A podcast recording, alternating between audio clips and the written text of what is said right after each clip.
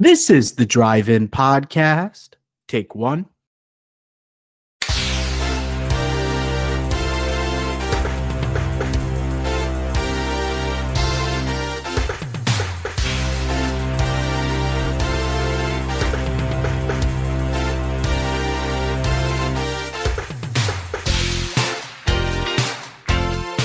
Bada big, bada boom.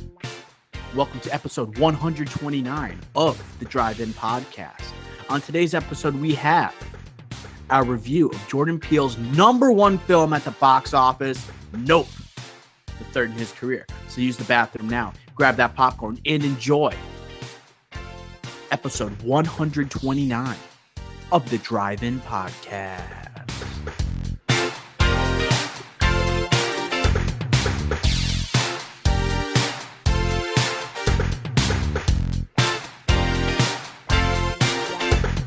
Howdy doody. Welcome to episode 129 of TDI. This is Dr. O on the horn. Very excited to bring you a very special review, one of the major blockbusters of this year, not superhero related, coming off of our Comic Con podcast, coming off quite a high with our most anticipated multiverse saga project coming up uh, with phases four through six of the MCU. I'm joined by Ricky Flicks. Ricky Flex, how excited are you to get away from superheroes a little bit and talk some Jordan Peele? I'm actually super excited because Jordan Peele is one of the best directors for the for audiences today. Original creators, again, Nope, highest grossing original movie at the box office since Us, another Jordan Peele movie. So in 2019, so everything makes sense in the in this world if it's Jordan Peele, original content, original creation, box office hit. I'm ready to review this movie. It's so rare to find a a basically a director that causes audiences to go to the theater, right? Where it's like it's a you know a Jordan Peele movie is going to do well at the box office. You know it's going to create thought-provoking conversations following Get Out, us and now Nope, which is kind of taking the internet by storm alongside what happened with Comic Con, right? Um, I mean, I think we also, I know I said we're going to stray away from Comic Con and what's happening in the superhero world, but I think we'd be remiss and not true to ourselves unless we talked about the major news that dropped regarding, right, an upcoming Avengers movie. Avengers Kang Dynasty. We discussed last episode who might be the director for this upcoming MCU project. Even for Secret Wars, we threw out ideas like uh, Kevin Feige with a onslaught of great Marvel directors on his side, potentially taking over the project. Not what we're going to get with Kang Dynasty. We're getting officially Destin Daniel Cretton from Shang-Chi and the Legend of the Ten Rings. He will be taking on the next Avengers movie following Avengers Endgame. Ricky Flex, instant reactions to hearing that Cretton is taking the reins. It's something because clearly I think Marvel knows, especially after this weekend, like we talked about yesterday, is like Phase 4 wasn't a super success, right? I think it's up for debate what is the best project out of Phase 4 or what the best movie was. If you had to go movies, Shang-Chi probably was the best. And I think a lot of people have also been talking like, oh, do the Russo's bro- brothers come back for Avengers Phase 6, either for Kang Dynasty or Secret Wars? Obviously, now we know for a fact they're not going to be coming back for Kang Dynasty. Feige also mentioned how Russo is probably not coming back ever this past weekend at Comic Con. So it's like, all right, who's going to be? And I remember you asked me, like, who's going to direct these Avengers movies? And I didn't have a good answer because it's like, all right, do they go back to the well? John Watts? Uh, dude, Sam Raimi's gotten this huge praise for the second half of Doctor Strange, and he's clearly has some Secret Wars elements. If they decide to bring back the Spider Man right?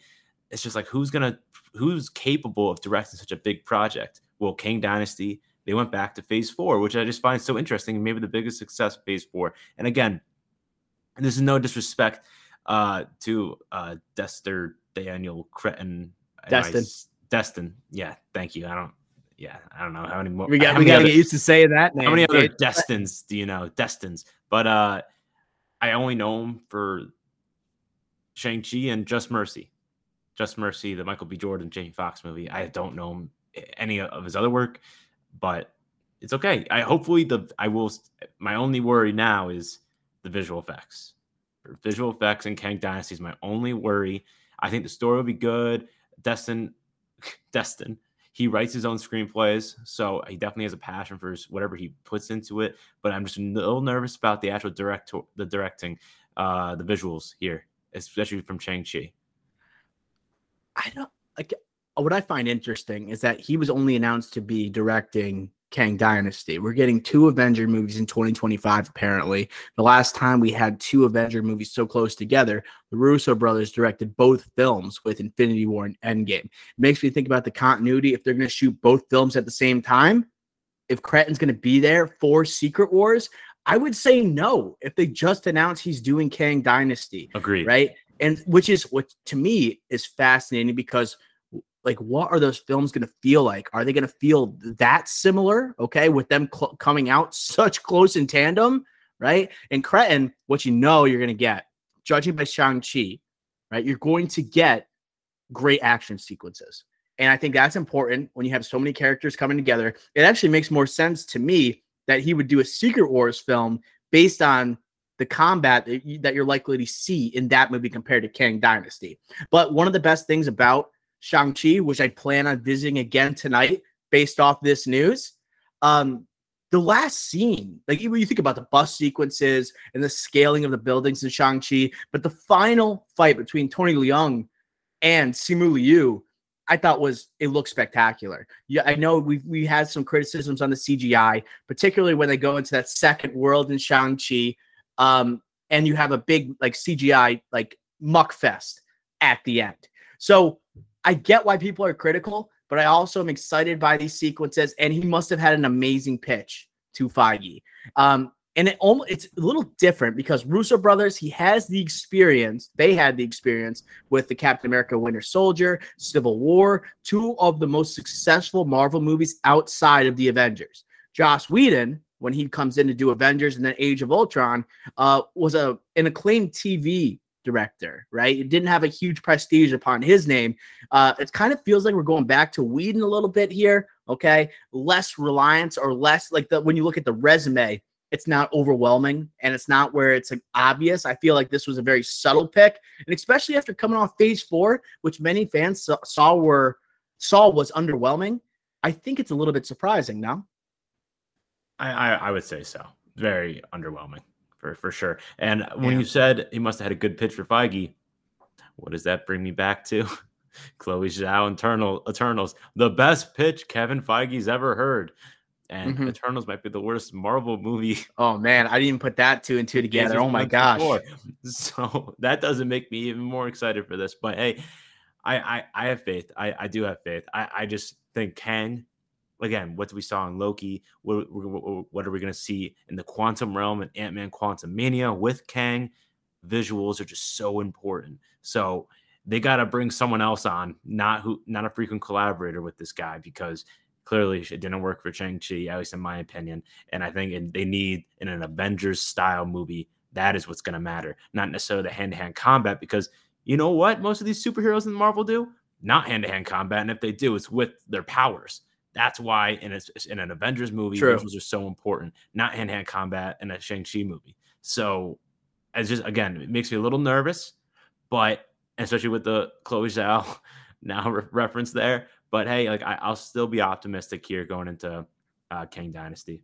I think Shang-Chi was also unexpectedly large scale compared to what I thought was coming from that movie. So it gives me a little more of like a hope with this, with Cretton's higher, you know. Uh, but I am curious, like if they they just announced Kang Dynasty, like what are their plans for Secret Wars, a project of that magnitude, and they're shooting so close back to back. Like what the cast is gonna have to go through, right? Totally different writing style potentially. We don't know if the same writers are to be coming on for Dynasty, Kang Dynasty, and Secret Wars. And the directorial vision like that could get kind of hazy if you're going from one director to the next with the same cast in a direct sequel. To me, I think it kind of points to the fact that these probably aren't coming out in the same year. Because I feel like Kang Dynasty, you're going to want to see what the results are. What if Cretton kills it? And what if you say, like, okay, he's going to be the next guy for Secret Wars? Or if he doesn't do well, right? Which way do we turn to next based on the results? To me, it's just kind of tough to examine in that regard. The Russo brothers, there was just supreme confidence in them following what they did with the Captain America franchise. Like here, we're getting Cretton, who's done one successful project, like semi-successful for the MCU. And it was kind of hard to tell what that success was in the age of COVID, right? And we're judging the box office based in that regard. So I, I guess Feige just must love this guy's vision and love his style. Uh, but it just has me kind of skeptical if he isn't the guy for Secret Wars. I I also just since, since you said it, I don't think he's directing Secret Wars because I think that th- these are two totally separate Avengers movies, in my opinion. Feels like it. Like I think the reason that they come out the same year is because they, like, of course they correlate. It's Marvel and it's one phase. It's like one phase of it's Phase Six, right? I don't think Kang and Secret Wars like yes they'll be correlated, but like not to an extent like Infinity War, Endgame War. It's not like that at all. I think there's two separate stories that are going to happen. I think it's more likely another hot take coming at you. It's more likely that Secret Wars gets split into two movies than it is for these to be like directly. Like, I feel like Secret Wars is way too big to be one movie. Imagine yeah. they have to cut in like three different movies so for Avengers and Phase Six. Right. So I think it's more important, like, to make sure they don't over, uh, like try to stuff everything into one movie versus oh let's just split this out in two movies have a director's vision along with feige and split it out between two with so many different characters and storylines happening within that one movie. Split it out between two, make sure it's right under the same vision under Feige and whoever's directing it. Yeah, like I I don't think we can add much to this just because we've we've seen limited projects from Cretton himself. We don't know what the outlook's going to be for Secret Wars Part One or Two. All we know is that right now, Kang Dynasty and Secret Wars are going to be in the same year. Okay, and and Kang, Kang, we're going to see probably a lot of variants in one movie for Kang Dynasty, right? Hence the name of the movie. So maybe we're only going to see uh, a minimal number of variants in Secret Wars, if any, of Kang in Secret Wars, depending on how like the Avengers take him on. Will it end the same way as Infinity War in a losing effort? All right. That's what I saw on like Twitter. People were like, so the Avengers lose again. That's what I saw. So two two Avenger movies in one year, they're gonna lose at the end of the first one, you know? But I don't think it's gonna work that way. I just for some reason I think they want to like get back to that success, that Infinity Infinity War endgame feel where the hype of the crowd, okay, and audiences and the expectations, I think I think it's just gonna be crazy. And I think they're gonna want to differentiate I, from the last two films. I definitely if I had to like put out a guess here or a feeler is like Kang is going to be more directly towards like the Marvel characters that were in phases one through three that are still left, and also the new characters in from yep. phase four. And Secret Wars is whoever's left, and then and Fantastic Four, X Men, like bringing all the opposite of Infinity War. Back old people, exactly, yeah. exactly. That's Where it's my like, kind of interpretation of it, not mm-hmm. necessarily like the uh like Kang yeah, in Secret Wars, like you're saying.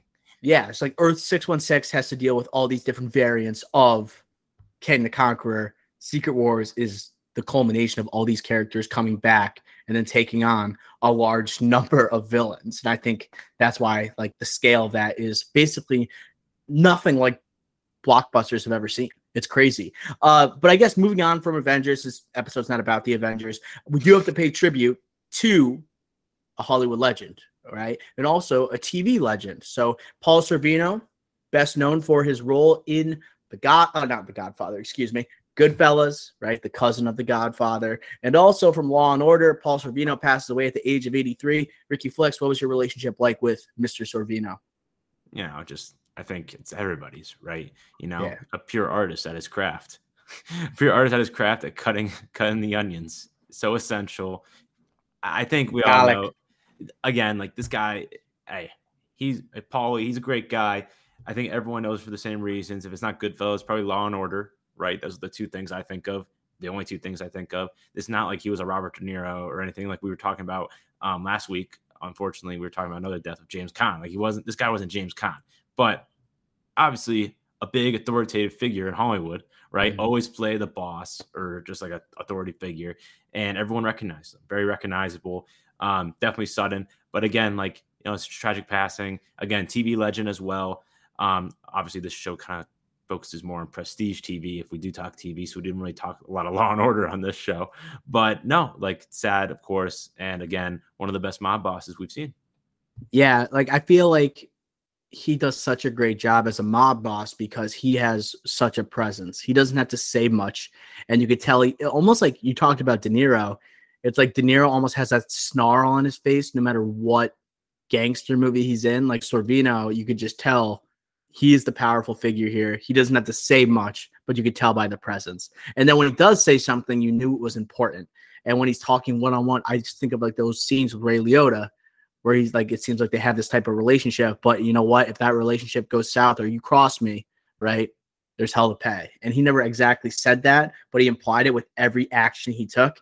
And uh, yeah, rest in peace, because I'm like I once again I'm gonna watch Shang Chi tonight. Probably gonna do another. I to, I watched Goodfellas like a couple weeks ago, uh, in honor of Ray Liotta. I'm gonna have to watch it again in honor of Paul Sorvino. You know, it sucks that we're losing right. all of these amazing, like gangster actors, right? These mob bosses and Sopranos, like Sopranos, uh, Paul Walnuts in there too. Dude, it's crazy. It's un, it's it's it's totally unfair. Like yeah. like Liotta, Joe Pesci James and like Caan, Joe like, Pesci and De Niro better like say their prayers at night. Like I'm nervous. Hey, hey. I'm, whoa, whoa, whoa! Dude, we're losing everybody. What are we doing? I, do I cut that? Shit. you can't cut it, but we gotta just tone I'm it down. I'm bleep out the swear, but like, I mean, dude, we're we've lost four iconic mob actors in the last month and a half. That is nuts. It's pretty nuts. Like we just gotta take it easy. We got to take it easy. I, I'll thought I, I, we I'm can't be jinxing that. things. I'm cutting that. I'm cutting that. I, I can't live that with above my head. I, I can't. I can't live that. If that did happen, like holy. Ricky, crap, stop, stop, stop. We're moving on. We're moving on. We have an important review today. We have to go to Jordan Peele's new number one hit at the box office. I believe it collected 44 million, right, in its opening weekend. So let's go to the Rotten Tomatoes. Get to the IMDb and synopsis before we jump in, right, to Nope. Rotten Tomatoes has Nope at 83% critic score, along with a 71% audience score. Interesting. IMDb currently has the movie at a 7.6 out of 10. Synopsis reads that two siblings, played by Daniel Kaluuya and Keke Palmer, Palmer, they run a California horse ranch and they discover something wonderful and sinister in the skies above. While the owner of an adjacent theme park, played by Steven Yeun, tries to profit from the mysterious otherworldly phenomenon. Okay. Kind of a mysterious type of synopsis, Ricky Flicks. Before we jump into this movie, we have one of the most innovative and unique directors, I think, of our lifetime with Jordan Peele. Right. We know him familiarly from Key and Peele, skit show with Keegan Michael Key.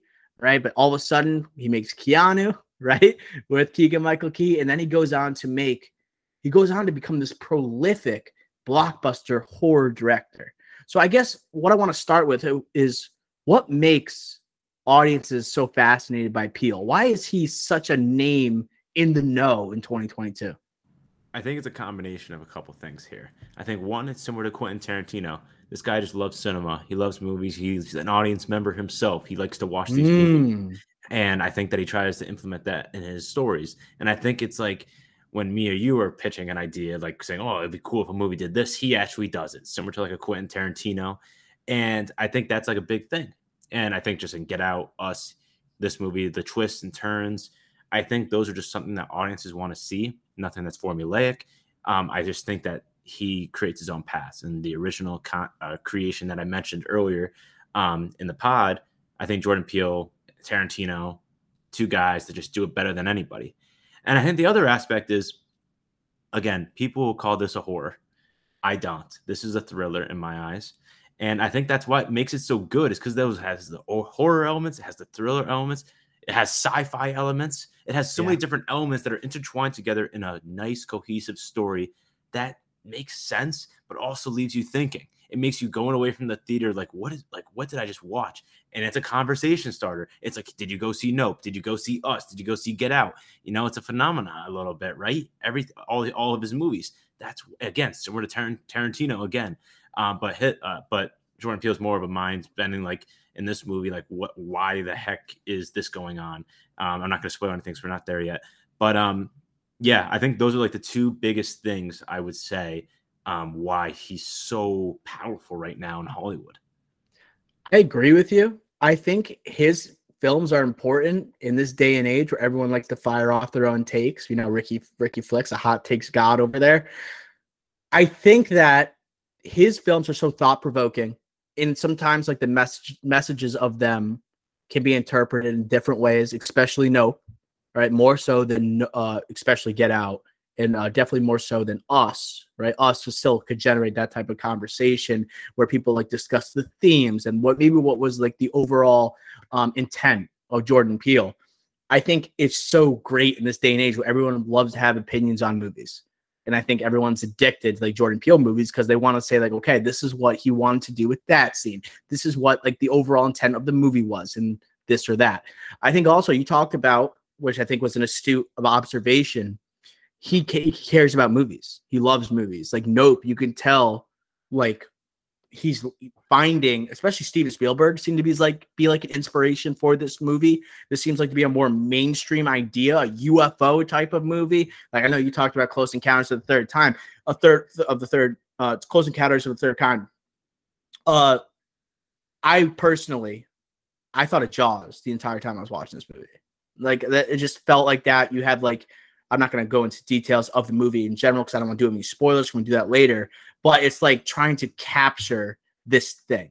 All right. And this thing is actually haunting a specific territory and it's trying to, but it adds into like a 2022 element of like clout chasing and trying to like capture that moment and make sure that you can profit off of it. Something that very is connective to 2022. So it's like adopting old school like styles from Steven Spielberg, but also applying like themes that are very much 2022 2022 based excuse me. So going into this movie ricky flex what were your expectations? Like did you think like after seeing the trailers i know you said this was your most anticipated of this year okay? Why did you say that other than the fact that it's a jordan peele film? Yeah so besides the batman and i would say Killers of the flower moon this would be because i think scorsese's scorsese. leo, leo is, is leo. I would say this i was more expecting than babylon okay, the Damien Chazelle movie. That was four. This was three. And it's because of what we talked about the twists, turns, get out, us. What is Jordan Peele thinking in his original creative mind? And what am I going to see? Daniel Kaluuya just won an Oscar, right? Uh, Keke Palmer, little comeback trail here, Hustlers. Now this, she's going to be in other projects going forward. She she was good in this. Excited to see her going forward. Steven Yeun, Steven Yeun, hot actor right now, one of the best mm-hmm. right now working, I would say as well, just like on a trajectory towards an Oscar, an Oscar nom a couple years ago, same year as Daniel Kaluuya. I'm excited to see what he was going to bring to the table. So not only was I excited to see this these performances, but all, and also Jordan Peele, what is going to happen in the story, but just you know from the prior work and the like these these actors who are on the come up combining with Jordan Peele, who's now formidable. I would say also a lot of these actors are from are now formidable. It's like the combination of the two forces coming together just made this huge for an alien movie for a guy that loves horror thriller elements. It's like okay, it's like a Spielberg. It's like a Spielberg event, which we just talked yeah. about, which I really like was looking forward to. And I, I think those are like the things where like gets you talking after the theater after you go see it with other people and did you like did you go see this movie that's non superhero those are the best uh, uh, events or best circumstances in my opinion when it relates to movies in terms of the promotion i think that when it comes to the cast when you think of like daniel Kaluuya, you said coming off the oscar his relationship with jordan peele off of get out them reuniting for yet another like horror slash thriller blockbuster Keke palmer someone that we have a relationship with through Akeelah and the Bee and like Disney Channel projects, all of a sudden like stepping her game up for Jordan Peele movie. Steven Yeun, right? Obviously Academy Award nominated actor and someone that we're a huge fan of. Like in a supporting role where he's playing like an Asian American cowboy. Like what is happening right now? But also the unexpectedness of Jordan Peele movies. I think that's something we have a trait we have to talk about with Jordan Peele because you know, as an audience member, you can watch the trailer a zillion times. You could try and basically call out certain scenarios, but somehow Jordan Peele knows he's going to flip the audience on their head. He's going to present something you did not see coming, and that's exactly what this movie did. So in terms of the cast, the way Jordan movie Jordan Peele movies usually play out, like expectations were sky high here. So I guess what were your initial reactions upon leaving the theater and seeing Nope? I thought it was really good. I I think my yeah my initial reaction was like wow that was a spectacle like incredible visuals uh i love the twist there's a couple twists here, but there's like one big one that was great. I thought I was like that was like, oh, that's the original mind right there. Like that's like definitely like you and your friends. You're late at night, you're thinking about stuff. It's just like this one's like so cohesive and clear. I do think it was very clever what he did. I also had my uh, some. I was like, wow, that was long. that was long. Some things were drawn out. I wish I saw some things and wish I saw less of other things. Um, but at the end of the day, this was, like I said, a spectacle. It was another event saying, Did you go see Nope? Right. And I think yeah. that it wasn't the same thing as to a Get Out, but my initial reaction, and I could say the same thing now four days later. Yeah, I liked it better than us. I definitely did as well. I, is it better than Get Out? I don't think so. But I will say, I left the theater like in a gasp. Like I felt like I watched an event when I left that theater. Yes, there were some issues with the pacing. Yes, some of the like the the decision making in terms of the writing a little questionable. The ending I find a little bit questionable as well. But I would say it kind of just the experience and the unexpectedness of this movie, the visuals, the sound, it made up for everything. Like I I had an amazing time seeing this movie. And I thought the performances also matched the spectacle that was this movie and we're going to talk about those performances in a sec. But um I guess also you also you brought up the fact like Jordan Peele movies sometimes like they feel like more like a thriller than a horror movie. Like what did the scares provide in this one? Was it more than like let's say Us or Get Out, right? Do you think you was there any moment where you did feel scared, I guess non-spoiler wise before we get into spoilers later on? No. Like scared not really. Ricky. Like there was There's some one like, scene there's one scene I was scared, but like that was just like creepy. um, that's a part of being scared for sure. Yeah. So I would say there's one scene, and it wasn't even related to the main story. I would say in this movie. Questionable. Um, but then there's another one I would say it's like definitely like that's a horror vibe. That definitely a horror vibe. But again, like this was very like we said, there it was slow. It was slow a lot. The final act was very good um, definitely like what were the risk was worth the reward, right? And yeah, I think the scares, if you had to call them scares, like they were good. I wouldn't call them like horror, like screams, like uh like flash scares. You know what I mean? No like jump sudden. scares. Very yeah, no jump, scares. scares. Thank you. Jump Very scares. few. No, no jump scares. It was more like. The bi- building attention, bro. Like, like Yeah. this is where Peele's a master. The building attention this movie was pretty good. Yeah, yeah, no, it was good. I just, I again, like for me, this is another classic. Like, yeah, I could definitely see some horror elements, but this isn't a horror. It's kind of interesting because obviously you have like a UFO perspective in this movie, and you think a lot of UFO movies, none are that that scary. Like, what do you think of with like like horror thriller UFO movies? I think of Alien, right? That's like what comes to mind. Also, right, building of more- tension. I would say that's that was scarier, like Alien scarier than this movie. Yes, I think I, I, I don't want to like have too deep too in depth of a conversation about that because it's Right, going to go yeah. into spoilers for sure. But I do think the scariest moment did not even include the aliens. That'll be like the tease for later on in the podcast because there was a scene when it comes to the writing uh, where it's I think it's taken the internet by storm because whoever's seen this movie, they talk about a certain moment, okay, where there is a chimp, right? There is a monkey, okay. So this scene didn't seem like it worked for you, Ricky Flex. It didn't necessarily work for me. Yet, I think with a Jordan Peele movie, so I, I don't want to talk about the, this. Is kind of tough to talk about, but this is why Jordan Peele movies are interesting because he can throw in a scene like this, and you know he's a creative genius, and you're gonna there's going to be debate on why a certain scene was included. Like, did it have something to do with the UFOs? Okay, does it have something to do with the overall theme of the movie? All right, or the characters that are being portrayed? All right, specifically Steven Yeun.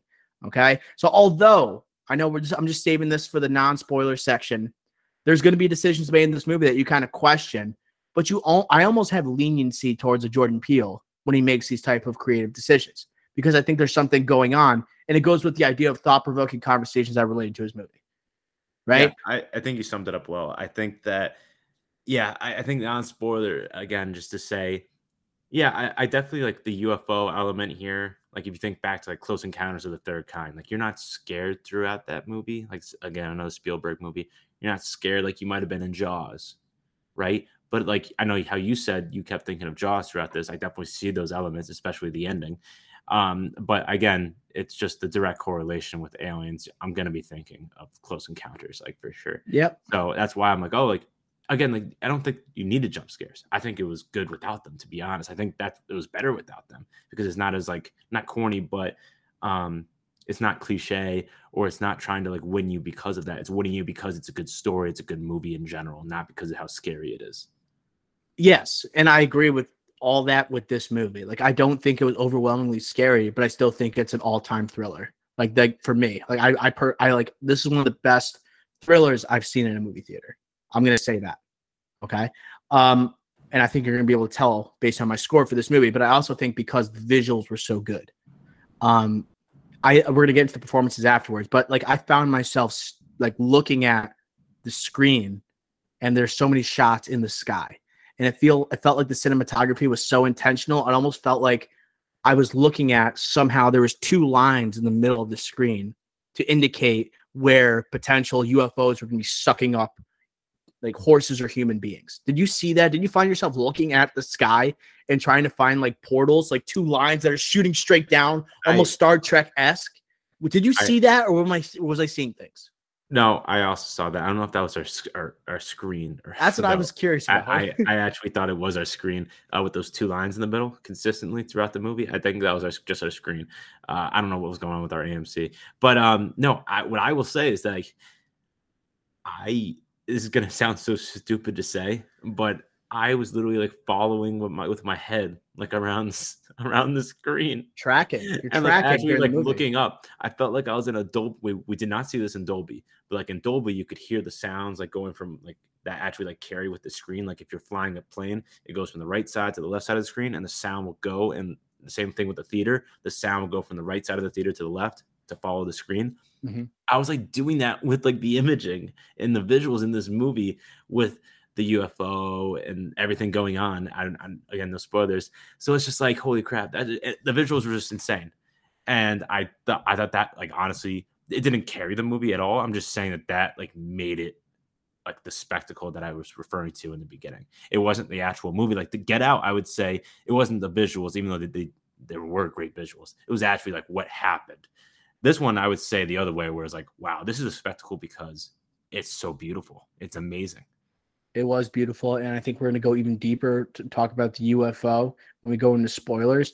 But even the sleekness of the look that we saw in a still image before we saw this movie, I thought it looked incredible. It felt like I was watching a star, like a modern day Star Trek episode or a modern day Star Trek movie, with how cool and slick this like white um, like like Lamborghini s spaceship. You know, I don't know how to describe it. It looked like it was like it's some type of like luxurious spaceship compared to anything I've ever seen on film. it looked incredible, and I think, I think, I think it was weird because too like this is like out in the, the tes- in Tesla spaceship. Tesla, Tesla. I like that Tesla spaceship, but it's also weird because like you know this is out like I don't know. I kept thinking like Idaho, but like no, this is like in California. like yeah so you just kept like having that remember in your mind like oh like no we're in we're in california we're like 30 minutes outside la or whatever hollywood. It's like so weird. And then you just have a random ass like Steven Yeun character jupe uh carnival thing going on here it's just a tourist trap. And then you got a ufo around. Like it's just like seems so weird um and and you got horses going around. So it's just everything kind of combined into like such a unique circumstance for the movie to when you're going to see this movie that yeah. kind of combines into this element of like holy crap it all works out. Because you felt like you were watching like a cowboy rancher type movie for a little bit you know? Especially with Kaluuya's type character who's such like a quiet intensity to him that like falls into like a you know it's just like a like a cowboy John Wayne type of character right? Where you know like like it's just he's going to explode towards the end of the movie he's uh, confident in himself, but we could tell it, what a lot of directors do, by the way. I noticed that this is the first time Jordan Peele has done this. They always seem to make a movie about the make. He, they make a movie on the making of movies, right? Tarantino, Once Upon a Time in Hollywood, Chazelle coming out with Babylon. Like they love to analyze Hollywood, but this was an opportunity for Jordan Peele to look at the industry in a way that I think very few people have ever done. They talk about horse ranchers that train horses for movies, right? In that regard, it provided like almost a landscape to shine this very niche part of filmmaking and kind of like uh tell a larger story or send a message on like animal exploitation which i think was overall a huge message of the movie a, one of many messages or themes that i kind of saw but i just find it fascinating that he chose right he makes the story regarding like the first like Keke Palmer and Daniel Kaluuya's great great great great grandfather, who's the first to be a jockey on the horse of the first moving image, which is a man riding a horse. Then you look at the legacy of their family and their dad, who is this great horse trainer, and Daniel Kaluuya has to take up this mantle. Keke Palmer looks less interested, more in like a personal, almost like a bratty type of sister. She wants to kind of be an actor herself and like create this art for herself. I just think it's interesting how he makes a movie on like Hollywood legacy like to me, that's kind of interesting. I never thought about, and I think not many like people would think about making a movie, a UFO type of alien thriller on horse ranchers in Hollywood. To me, that's super unique and partly what makes Jordan Peele Jordan Peele. And also, like, like he didn't like this was totally fake. Yeah, like, that's what I'm saying. It's creative. the biggest like, thing. Like, it, he didn't like like this didn't like uh, the first person on screen wasn't actually a black horse rider. Like it like on a movie screen. Like it wasn't. So like him just to think of that is just like so random, but yet it works so well in this movie and everything put together. So that's why like and again like he has like this this the people around him, the cinematographer, the uh, also other writers, producers, like they're all worked with them in the previous other two movies. So you could definitely tell like by this movie like they're starting to hit a rhythm. You know, good things comes in threes. Third movie, this definitely worked. And I think going forward in the future, I don't know what the heck he's going to do next, but it seems like now going forward with this team, they'll just only get better and better with the story unique and the uniqueness of them. The cinematographer is the guy who did Interstellar. And it, you can you can tell, especially by the second half of this movie, it just feels almost like they're they've accomplished the impossible. It feels like it's literally like how did they do this in terms of the last sequences, the final act of this movie, but also building that tension, what's happening in the sky in basically the second act in the last part of the first. Uh, I think I want to talk about the actors: Kaluuya, Palmer, Yeun, right? The big three there, and then Brandon Perea, who's a scene stealer, right? As basically a Radio Shack type of employee who helps, like, who's interested in UFOs and he wants to help Keke Palmer and uh, Daniel Kaluuya capture that elusive, impossible shot of the alien and profit off of it. So, what do you think of the cast here? I guess we could start off with Kaluuya. What are your thoughts on him reuniting with Peele? Kaluuya definitely reserved character in this movie, or the reserved character in this movie, but yet you still it's kind of like a character study of him, I would say, and his development throughout uh, over over most of the other cast. I guess not Steven Yeun, uh, but like his is kind of like just like based on what happens.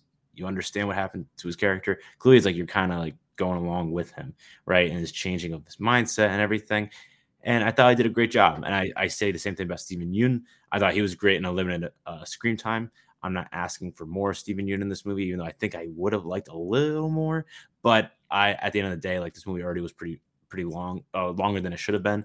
So I'm not gonna you know, hate my or not gonna say that. Keke Palmer, again, charismatic, like definitely based on her character, she definitely delivered. I think that she was great.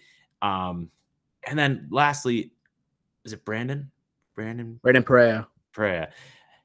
At first, I didn't like him at first I was like, uh, like when they were in the store, like meeting him for the first time, I did not think that was a good scene for him. But then when he gets to the ranch, he get it gets moving, and then he becomes one of the group.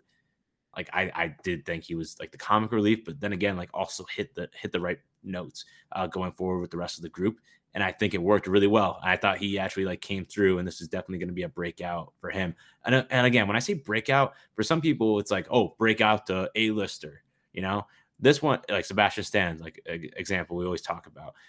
But for him, it's more like, oh, getting more projects because like, can you name anything else that this guy's done? I can't off the top of my head.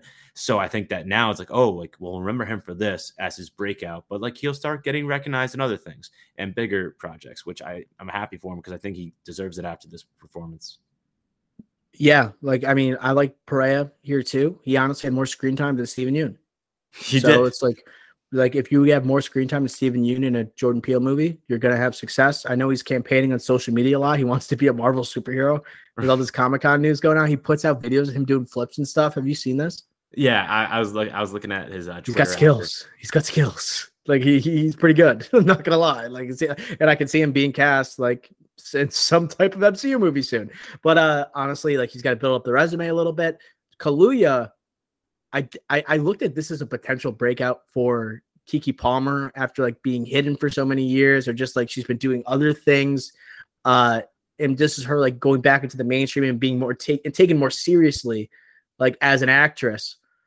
But for me, this like solidified my takeaway from the acting is that Kaluuya is just the man. Like he is awesome.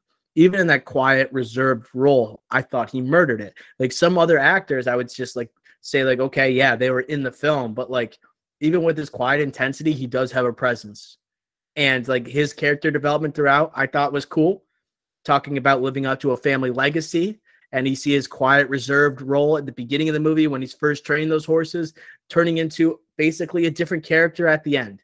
And basically, what does he have to do to maintain his family's legacy? And also builds upon themes that we see in a lot of movies like family and caring for your family and caring for your sister, one that he was at odds with at the beginning. I thought he was stellar in this movie, to be honest.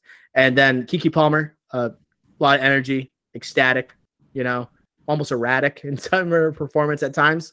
Uh, I thought she was great. You know, I did like I, I thought she was gonna be even better, but like it's just like it seems like she was playing one level the entire time. Like she was at this level and didn't really vary from it. You know, Kaluuya was down here for a lot of the movie, right? But sometimes he would rise up and down, almost a roller coaster. But you knew he had that intensity to him. Keke Palmer's like at a ten the entire movie. You know yeah, you were you were getting these vibes and these rumors were swirling around and kind of vibes that like Keke Palmer might be the lead in this movie.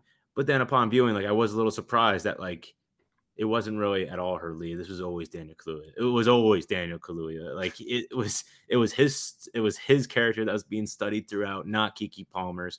And you could say definitely like definitely right there with Daniel Kaluuya as in screen time. But I would say that Kaluuya is just the development and the actual just like it's just the strength of the acting there. It's just there. And I think it was able, like he was able to run, even though this is such a reserved role for him. Like you know it would have mean? been such a like a gloss over for like a lot of other actors, but you're like noticing Daniel Kaluuya doing something yeah, while not yeah. doing much. That's a good way to know? put it. Yeah, that's a good way to put it. Yeah, I, I would agree.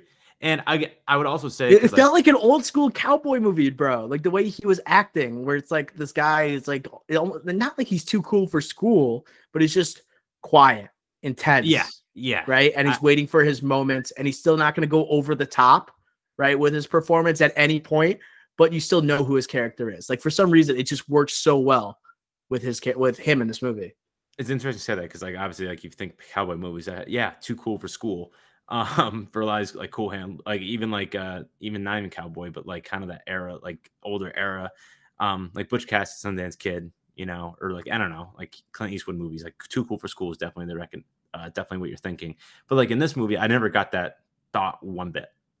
It really? never occurred to me. Yeah, no. Like I was, I was thinking like, also this guy is a shy like because I think because like like uh no spoilers, but um, I never thought it was too cool for it. I just thought like also if I'm making another shy character, yeah. But if I'm making another parallel to like someone who's very comfortable in his surroundings. You have an outsider intruding on his territory. That's also like very much, a, and he's like defending your territory. That's a Western movie. That's a cowboy yeah. movie.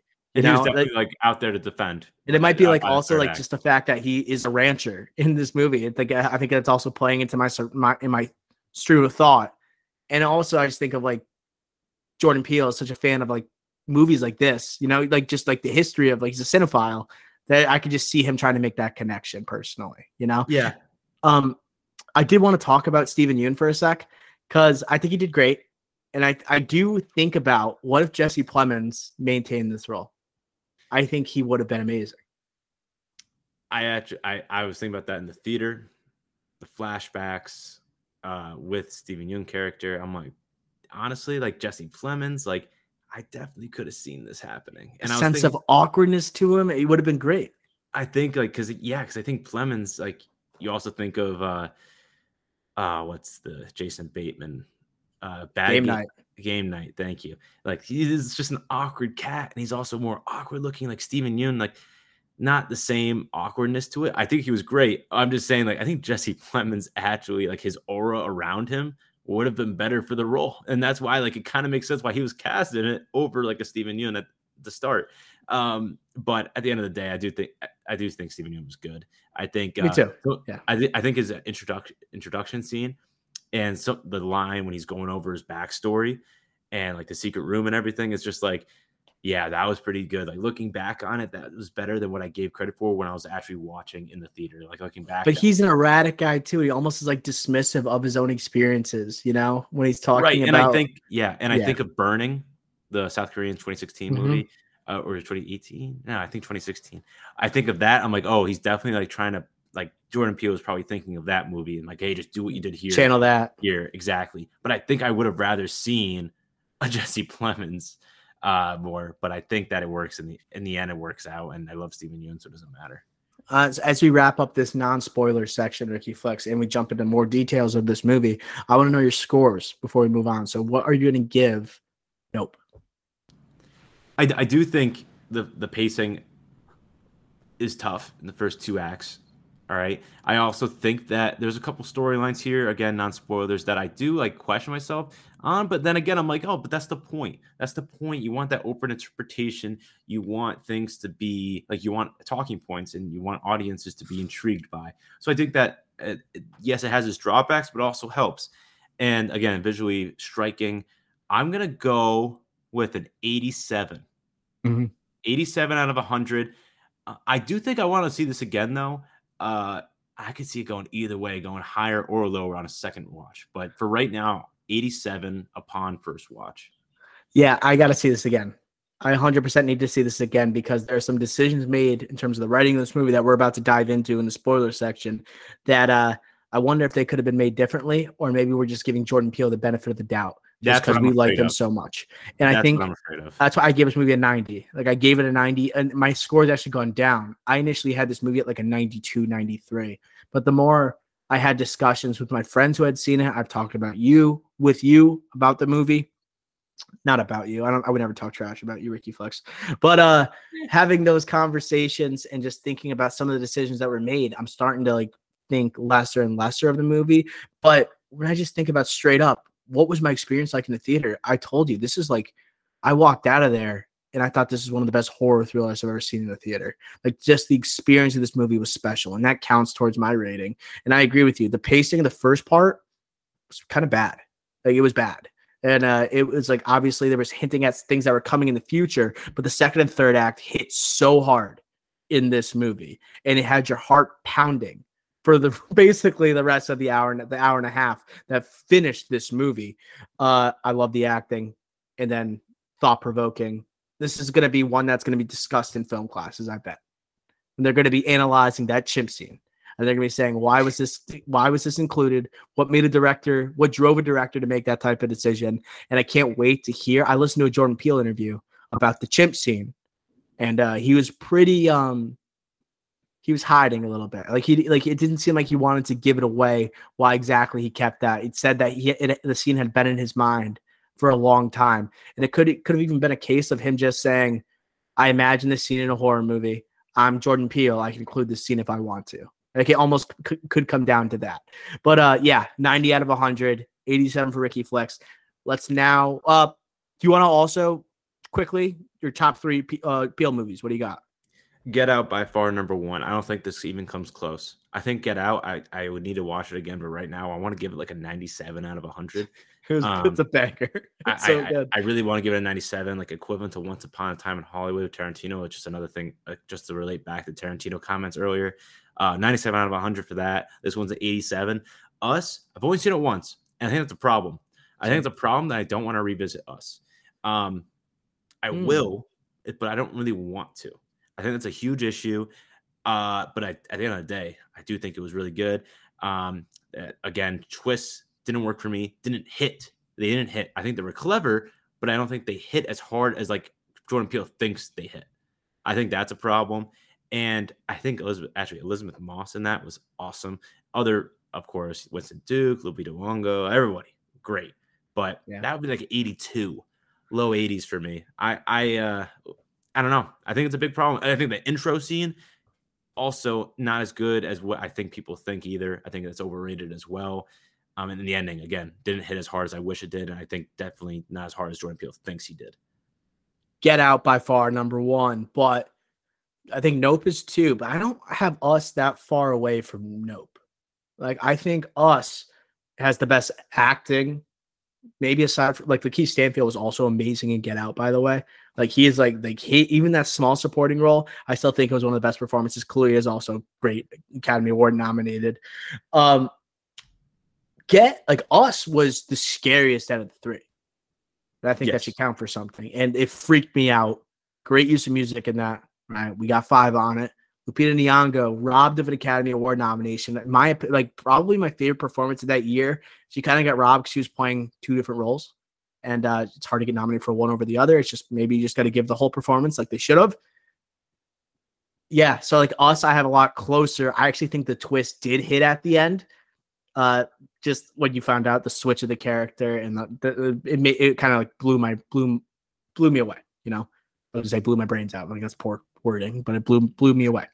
Uh, nope. I gotta re- I gotta keep watching it because it could go up, could go down. Who knows? But can't wait to revisit it. I'm gonna see it in theaters again. That being said, we're gonna move on from the non-spoiler section and we're gonna go to our spoilers. All right, quick spoiler section for this movie. Spoiler time. For nope, Ricky, what's going on with the chimp? What is that? So we get a flashback sequence.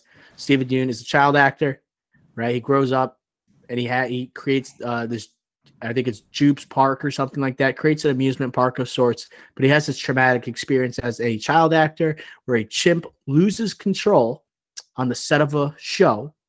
Okay, and then a, a Gordy's home. That's the name of the show, and ends up severely injuring and then possibly even killing members of the cast and audience that are in attendance. So, what do you think was the purpose of this scene?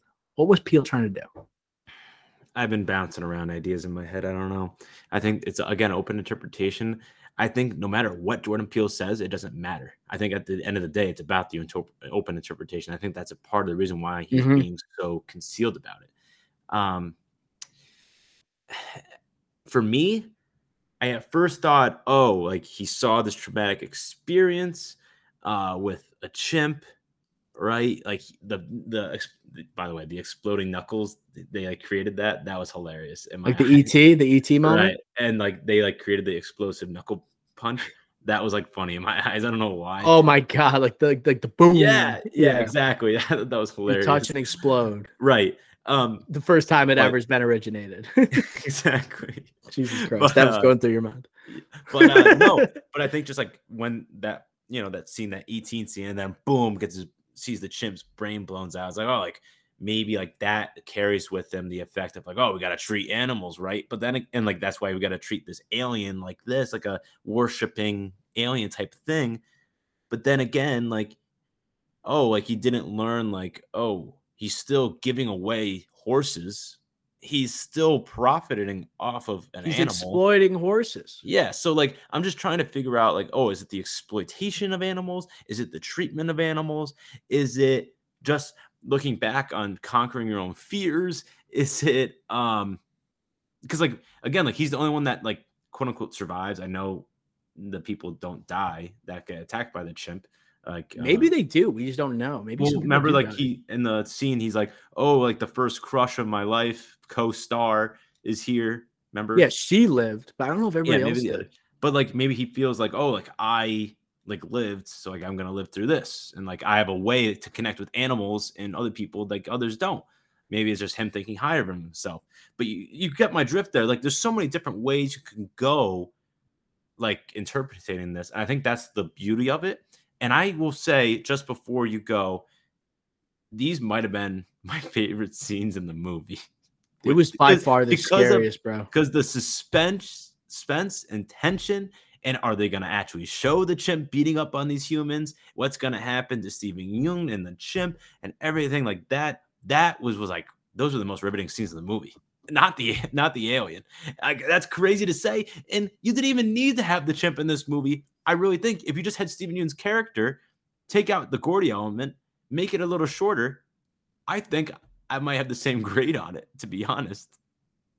I agree with you. My biggest flaw with this scene is that you would think that Steven Yeun coming off an incident like that, he would not exploit animals like Gordy was kind of exploited in Gordy's home. Like he wouldn't be using right these Hollywood horses to attract this uh major this UFO, this creature, okay, for an audience, right, to profit off of it. That makes no sense to me.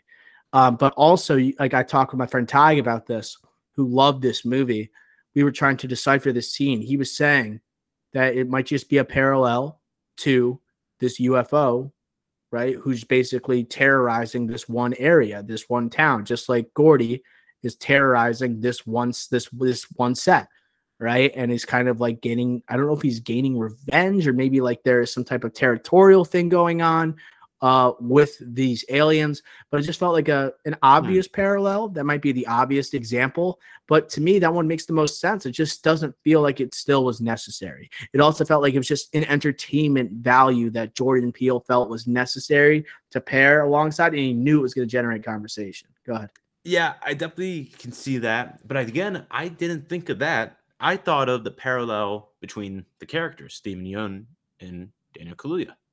OJ and Jupe, right? I'm thinking one's trying to, you know, he's an animal lover. He wants mm. to tame these horses, right? He doesn't want to sell them, but he has to, but then he wants to buy them back, right? He just wants to have these animals because that's his love, right? That's what he wants to do for his dad, for his family, for the ranch.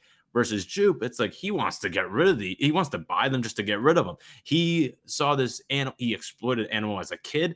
I know this sounds weird to say because he was just an act kid, a kid actor. But like if we're going deeper, which we are clearly, then yes, exploiting a chimp for his own benefit, his career, his, for wealth, and he's doing the same thing here. These horses, and you could say the same same thing with the alien, trying to use the alien as an animal for his own personal uh, profit. Gain, profit. So, so that's why I think the parallels between the two of Steven Yeun and Daniel Kaluuya is more so than the chimp to the UFO. But it's like, but I definitely see that it, interpretation but it's like the difference in those two characters, right? They're not the same. I think is what you're saying. Like you're saying, right, Jude is trying to gain profit off of this, but Daniel Kaluuya, there's even a moment where he's trying to gain understanding of this UFO. He wants yes. to be able to communicate with it. The goal is never to kill it. But at the same time, and like that's not what Steven Yeun was trying to do. He wasn't trying to kill it either, trying to make money. He's but like Daniel Kaluuya was this is where the writing doesn't really make sense. Like they're still trying to gain that picture. They're clout chasing and they're trying to gain that shot to make money off of it. To me, that doesn't make sense. Right. But then he's doing it to get the horses back. Okay. Yeah. I guess. I, but, I, but, again, this is my this is another problem. It's like yes, to me, it's like kind of contradictory. Now, exactly because you could say the animal thing, but then again, he's still like he's still killing horses or like you say the same thing but then again like you're still exploiting an animal to get other animals you know so it's kind of like eh, hit or miss you know um so i think that open interpretation is great but i don't think it was executed as well as i think he wanted it to be i think i also want to like i know we can talk about this scene i think this scene is going to be analyzed for years upon years just because the the the spectacle that is this movie. It's a Jordan Peele movie, and also just the interesting decisions that are made. And a lot of times, the decisions in his movies are overanalyzed. I feel like that's why, like I said, like like college movie like courses are going to be talking about this for a long time. I think. Um, and I think people can have so many different interpretations of it too, and that's kind of the beauty of the scene and it was also the scariest. I 100% agree. Like my heart was pounding. I curled up in a ball in my comfy like movie chair because I was scared out of my mind. Like what is going to happen? I do want to criticize the CGI of that chimp. It looked terrible. Well, it so I I think it looked terrible too. But I think the CGI like there was actually a person playing the chimp, yeah. and then CGI on it. Yes, I think the actual look of it it looked so fake, like so incredibly fake. fake. Um, um I I was not impressed with that. Uh I, I, yeah, I was just shocked that it was even in the movie, and that was the very first scene. The very first scene of the, the way he's staring at the camera. You felt you felt like it was a fourth wall break, but then you find out who he's actually looking at, and I'm like, yes, wow, that's it's chilling. A, it's a POV chilling. of Steven Yeun's character, Ricky Jupe. It's it's that was actually chilling, like you said. Uh, I do want to talk about another decision made in this movie, one that you could not have guessed from this the trailers and the promotion of this movie, the fact that this unidentified flying object is actually a creature in and of itself and the way it can kind of transform and turn into this larger being. What did you think about this decision? And uh, I, it blew my mind. Like, honestly, I thought it was a really cool looking, as I said before, like a Tesla looking spaceship. But to find out this was actually consuming people, it wasn't just teleporting people or like beaming them up, like beaming up Scotty, like Star Trek style. It was consuming them and eating them. Right. So, what were your thoughts on that decision? And did you see it coming? So, I thought the decision was great, clever, loved it, very unique. Yeah, absolutely in love with it. And I understand the, the decision to kill it, even though I think you didn't have to. And I thought that it was very odd that they that was the decision for that. But I think it was actually smart because this puts the uh, to end any discussions of a sequel. And Jordan Peele wants to be free of sequels. Probably he wants to do his own creative ideas and not like a sequel or a trilogy off of one thing, as he's talked about related to superhero movies on his press tour here for Nope. So I thought, okay, that's probably why they killed it. Now, I think the look of it at when it opened up was actually very, very good as well, visually. Unreal. A little prolonged, but yes, a little unreal. hypnotizing, you know. Yeah, yeah, a little was- it was- hypnotizing. Uh, reminded me like a Pokemon character, like Mewtwo, but The sound max. of it. Mm, yes, yes. I also what I another thing I didn't like. Uh, two things. One is like we saw when Steven Yeun and the, the forty people got coughed up. They showed the inside of the animal, right? I didn't like that. It looked kind of cheap. Looked it didn't look good. I'd rather see the POV from the ground. I like why why us? If we're looking at it from a ground perspective, why do we get as viewers get to see the inside of this alien? Like it makes no sense for We that. didn't need We to. wouldn't know that. Yeah, and we didn't need to know. If we just got So- the vomiting of blood on the house, that's enough. Yes. Yes. And that, that would explain exactly. And then the other thing I didn't like, Daniel Kaluuya, unless he's a low key genius, I didn't get that vibe, but he was always a step ahead on everything, saying, "Oh, he, it's not, it's not a ship. It's like before we." I think it Like- goes with him understanding non-humans because I think they established that in the beginning of the movie. He's not great communicating with other human beings, but he is good at communicating and understanding animals and creatures, such as horses or even like this this this alien. You know, it just, Yeah, that's like, why I felt like at it with. Don't look at it like don't. Another thing, it's funny because "Don't Look Up" came out last year. This could have been called "Don't Look Up." like honestly, you're right. Yeah, that's what I was thinking about after the movie. It's Like this could have been called "Don't Look Up," but um, I do like Nope. It's also very catchy. and- Amazing, like when Kaluuya's in the car, doesn't want to make eye contact, opens it, like hilarious sequence when he looks up in the sky and he's like, "Nope, nope, nope." Or like the little like- aliens that are Jupe's kids that are dressed up as aliens, and he goes, "Nope, nope, nope." Yeah. Oh my god.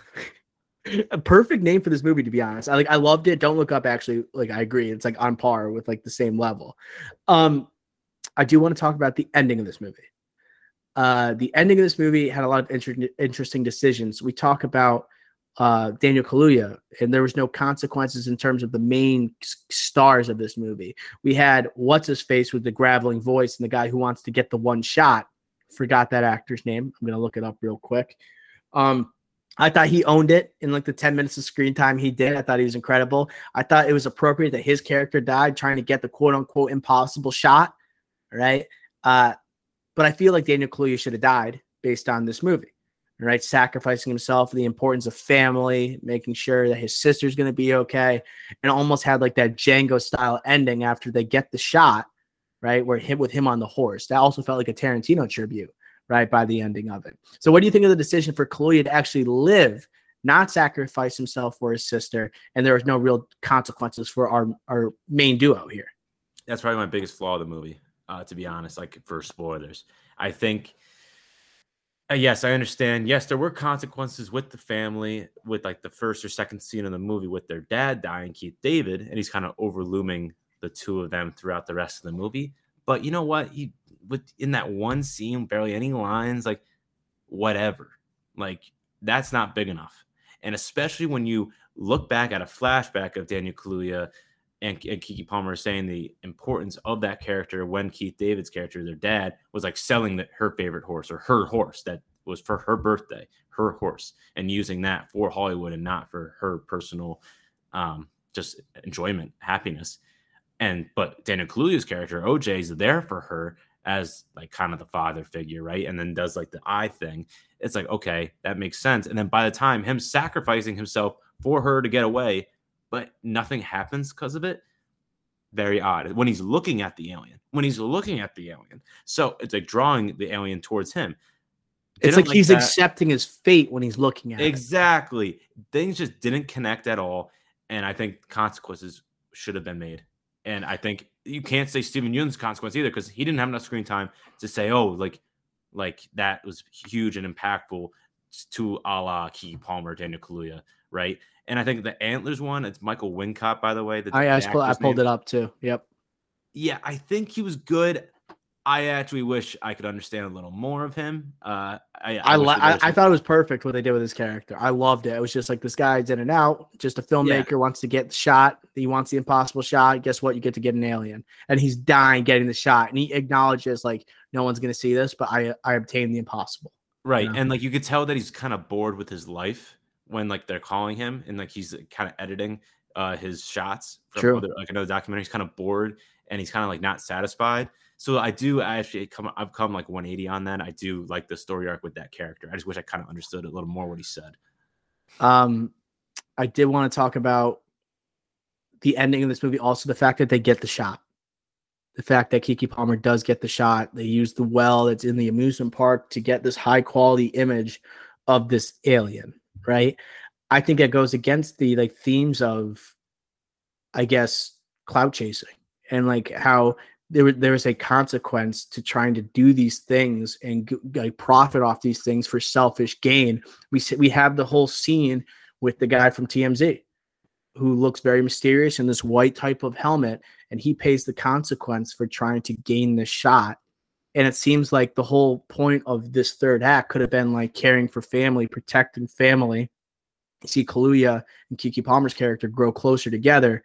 Yeah at the end Keke Palmer's concerned about the shot and she gets it like to me it goes against like the theme of the movie and they chose like the happy ending where everyone lives they get the shot and then we're out of there and it feels like that goes against like us wasn't a happy ending and it feels like he kind of diverts and goes like Spielberg route. When's the last time a Spielberg movie didn't have a happy ending? well You know? oh whoops uh, no spoilers for close encounters Okay. but, um, okay. but I, I, I, if, Daniel Kaluuya's character OJ died, and they got the shot, that's like, oh, you suffer the consequences. Yes, Right. That's why I should have died. Exactly. They didn't do that. I think you're right.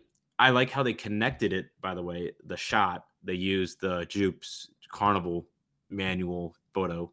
I did like that. Clever. Everything connects beginning of the movie to the end of the movie. And yeah, no, I agree. I think just things just didn't pan together. Now that we're talking about this, I want to reduce my score just like talking about it. But again, I think there's just like a fluctuation. The- I think we're also thing, and then we say another thing. Um, and I think that definitely sounds like we're hating on it. We're just pointing out criticisms. Like this Yeah, was an unreal movie experience. Like seeing that play out the way it did, and like you can't really complain about a happy ending sometimes. Like yes, like as a terms of like critical score or like what actually fits this script and what do the what do these characters deserve. At the same time, like I don't want to see Daniel Kaluuya die in a movie. Like, Come on, you know. It's just like I like. It's just how it goes sometimes. It just it fits the character. Should have died if you got the shot. If you sacrifice the shot for like their lives, makes sense. Just kind of Hmm. contradictory again. Yeah, but And it Also, I again- also I think just we're talking about Jordan Peele consequences movies and happy and unhappy endings. He said the original version of Get Out, he has Daniel Kaluuya going to jail. yeah, that would have been quite the message, and that would like generate a lot of conversation. Right. Like that would have been nuts. Yeah. So I don't think he's afraid of an unhappy ending now that he has this critical acclaim and kind of free reign to do whatever he wants now with big budgets. My God, if he I- I did thi- that and Get Out, dude, like, yeah, I yeah. people would have freaked out with Yeah. that ending. Oh my God, I, like I can't believe he said that. I didn't no idea that would have been something Yeah. else. So I think in this movie, it's like you could he could have done it. Like he literally had free reign, but he didn't do it. I think that's telling, and I think that's a mistake. maybe he'll do it next time. I don't know. Like it just got. I I think I don't know. He had a chance. You're right, and he just didn't pull the trigger.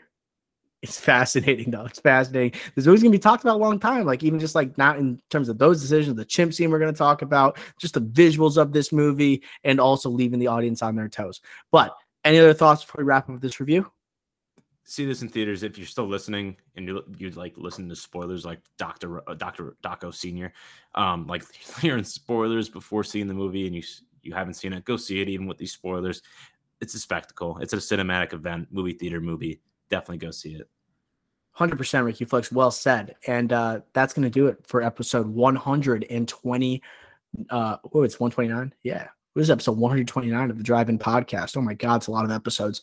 Make sure you're checking out our feed if you're listening right now. Hit that follow button, but also check out our San Diego Comic Con recap. We give we give our most anticipated projects of phases four through six, aka the multiverse saga of the MCU. Make sure you're turning tuning in later in the week for our review of the Gray Man. Okay. To go along with that, make sure you're following us on YouTube, uh, and then also Twitter and Instagram at the Drive In Pod for all movie news that's coming out. Destin Daniel Cretton, new director of Avengers Kang Dynasty. Make sure you're following the blog for our takes on that. All right, that's gonna do it. Until next time, we will